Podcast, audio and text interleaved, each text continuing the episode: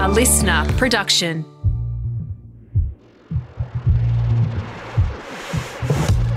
Hi, and welcome back to another episode of Broadsheet Melbourne Around Town. I'm Nick Connellan, Broadsheet's Publications Director and the co host of this guide to Melbourne. Meatsmith is one of Melbourne's most respected butchers. It opened eight years ago in Fitzroy and has since bloomed to a small chain of four. And now it's got a cookbook out. With us in the studio today, we have Troy Wheeler, who co owns Meatsmith with chef Andrew McConnell. So you've got a new Meatsmith cookbook out with Andrew McConnell. I got a preview of it uh, this morning before we recorded. It's bloody excellent, as expected. Thank you. But let's start with your your journey to here. You grew up in a small country town. I know that much. I read it in the book. I don't know which town it was or how you came to Melbourne and how you became a butcher.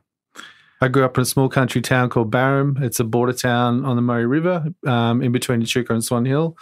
I left school quite a young age, landed a job at a local butcher shop run by a, a local family, um, where I, I guess I fell into that job not wanting to be a butcher, but I, I quickly found a passion for it um, after starting starting in that job as an apprentice. Um, I think mostly it was due to like camaraderie and the people that I work with that I really enjoyed, and they had a very inclusive family that that I work with that um, brought me under their wing and, and showed me, you know, lots of aspects of the of the business and, and the industry, um, which led me to then um, further my career and and I ended up in Melbourne. I was meant to start a job at one place where I'd pre-organized, but it didn't quite work out, and then. Uh, randomly landed a job at, at Peter Bouchier's in Hawksburn Village, quite an iconic butcher shop that's been there for a long time and services um, the local community as well as like lots of food critics and all sorts of um, food enthusiasts like shop there and, and got to meet a lot of great people over that time that I was there, including Andrew. So Andrew and I met. Um, from there, we built a relationship, a friendship, um, which then in turn turned into a business partnership uh, over a period of time, and we opened Meatsmith from there. There was a little intermediary step there, though, wasn't there? I, I, think I read in the book's introduction that he'd asked you to come and help out at the Builder's Arms. Yeah. So when I first met Andrew, uh, they had taken over the Builder's Arms Hotel on Gertrude Street in Fitzroy. Um, and a part of their offering, they'd built a dry age meat room and uh, they were new to to that kind of stuff, so he invited me along to to check out what they were doing and um, give any advice in regards to, you know, how they they could do their best um, in that category. So, which quickly turned into me doing the actual job of uh, preparing all the dry age for the restaurant. And so I was already working, you know, um, 60, 70 hour weeks. And so after after hours, I'd go to the Builder's Arms and I'd do all the portioning and it sort of developed into some other stuff like utilizing waste and um, creating some other products alongside the chefs there. And um, it was great. I loved it. I, I, got to see the other side of the industry, you know, being a retail butcher and a wholesale butcher. We serviced restaurants, but like being the inner workings of a restaurant, I really found intriguing, and it was awesome to get to experience that, and especially in a place like Andrews, it was it was it was amazing. Yeah, you tell a really beautiful story in the book about kind of being this wide-eyed country kid who was interested in butchery and meat, but didn't have much experience or passion for restaurants, and then how this just really grew on you, and you worked yourself into this world, and it's like, what better person to connect with in Melbourne than Andrew McConnell to introduce you to that? Must have been pretty special. Yeah, pretty lucky. Um, and maybe that was that naive country kid that you know didn't really know too much about food and the food industry, and and so new to it um, that I, I, just sort of was a, you know, Andrew's a very personable person and super friendly, and I, you know, uh, I sort of just was attracted to his friendship, and um, yeah, we just got along so well. We connected from the way I looked at food, and I was so new to it, and how I was learning, and um, and obviously his passion for food and and for service. And so you're at uh, Peter Bouchier, thirteen years. Yeah. Um, and you went to start Meatsmith, obviously because it's you know it's an exciting new project. You wanted to do something out on your own. Can understand that. What things did you take from your learnings from that 13 years and put into Meatsmith, and and what did you change?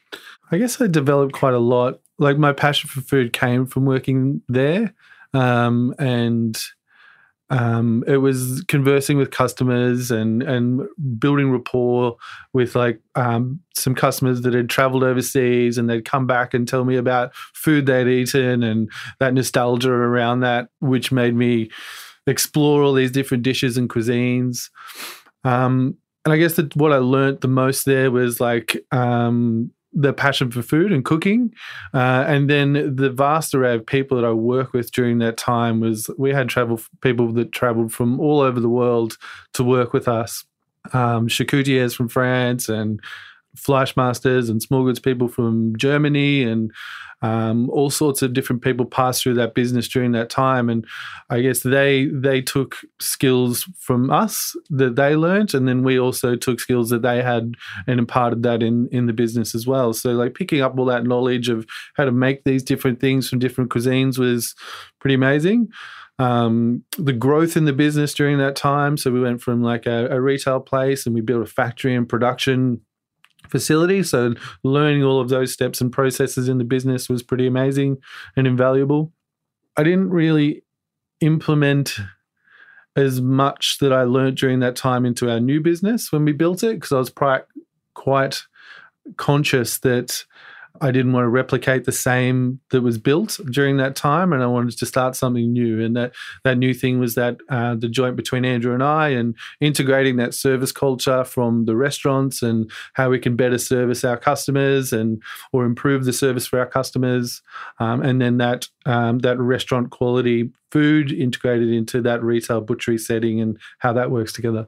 So it's really bringing that gastronomic lens to it, I guess, which I guess I get that feeling when I go to a Meatsmith store and you've got, you know, um, paprika chips from Spain or, you know, some fancy olive oil, that it's more than just like, hey, we sell meat. It's like we sell this whole kind of kitchen philosophy in a way. Yeah, it's a, I guess it's a reflection on Andrew and I how we like to cook and how we like to entertain, um, and all of those elements to bring a great meal together. Whether it's something quick and easy and off the cuff in the middle of the week, or a real uh, a well planned dinner party with your friends and family, I feel like we have all those aspects to like build something great.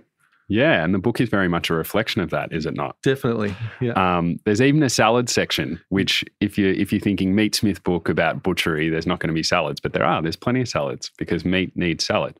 Yeah. Um, and there's also a picnic section. There's a, a garden party section. So tell us through, uh, talk us through the process of putting that together and coming up with all those sections and brainstorming recipes. And what did that look like? Um, it was pretty good. Like we we went we sort of did went on our separate paths and we brainstormed some dishes and stuff separately and we'd come together you know every few weeks or a month or so and we'd um, plan out what we feel is like a good mix of dishes and a reflection of how we like to cook for our friends and family and and thought about those occasions that um, are celebratory as well. So whether it's a uh, a barbecue in the backyard and how you the things that we like to eat and the things that we converse with our friends and family with, um, and we feel like are good for for other people to add to their repertoire of recipes. Uh, and then you know lunch in the garden. You think of that nostalgia of that long summer's day, especially around Christmas time, sitting in the garden, relaxing, eating food, just having the best time. Um, and then there's other bits in between that like um, if you've got a long lazy weekend and you love just spending it in the kitchen and and building your skill set on like new interesting things to learn in the kitchen. We have that there too. Yeah. But talk me through some of the specific recipes and and kind of how they came together and who contributed what and um, yeah, how you came up with the combinations because there's some pretty interesting flavors in there that are you know, added in? Yeah. So it was 50-50. We um we did half and half. I guess Andrew, because he's got a bit of uh, working history in in Hong Kong and, and China, like uh, obviously adds a little bit of like some Asian aspects to some Western dishes, which I think is really interesting and and adds some really complex flavor combinations.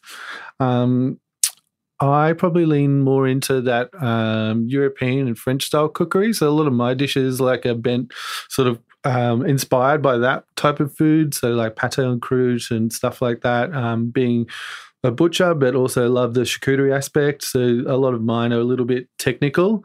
Um, so like um, zamponi, the the stuffed pig trotter, which are pretty uh, difficult to make, but quite rewarding when you when you when you really nail them. Um, and then any of those charcuterie and um, butchery type things I've done, and then you'll find that we've come together on all the salad things and things that we feel like complement all the other dishes. I saw as well. There's some uh, backyard pastrami. Yeah. What does that look like? At Meatsmith, we we make a pastrami, which is extremely popular. Um, so I've made a version that you can make at home um, and and the steps to how to make it. So, just using the barbecue as as the makeshift smoker to like to apply the smoke and the you know those methods of like uh, American barbecue, like smoking brisket, um, but doing a pastrami version. Um, it's a bit involved. It takes a bit of time uh, with the brining of the brisket and then the smoke cooking times, like twelve to fourteen hours. But yeah, once you've once you've finished it, it's pretty rewarding.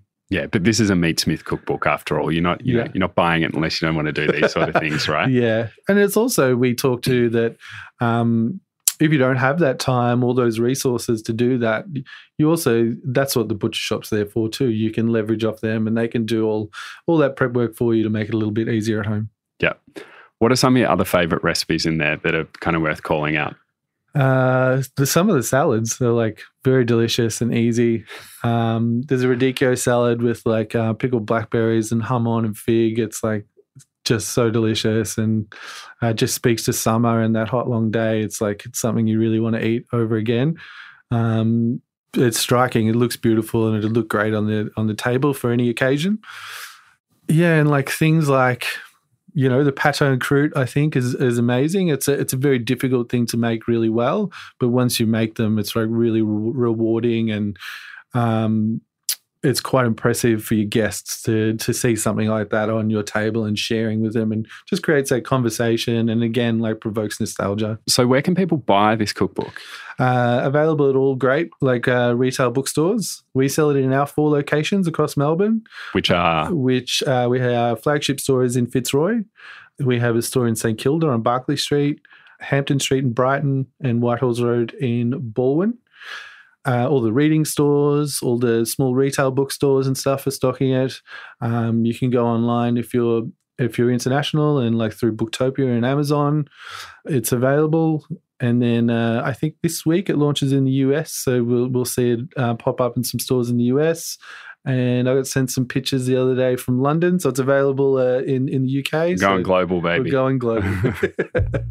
so everywhere. Thank you so much for coming on. No worries. Thanks for having me. That's it for today. If you're enjoying the podcast, tell your friends and family, leave us a review, and keep listening. Subscribe or follow us wherever you're listening now to make sure that you don't miss an episode. Listener.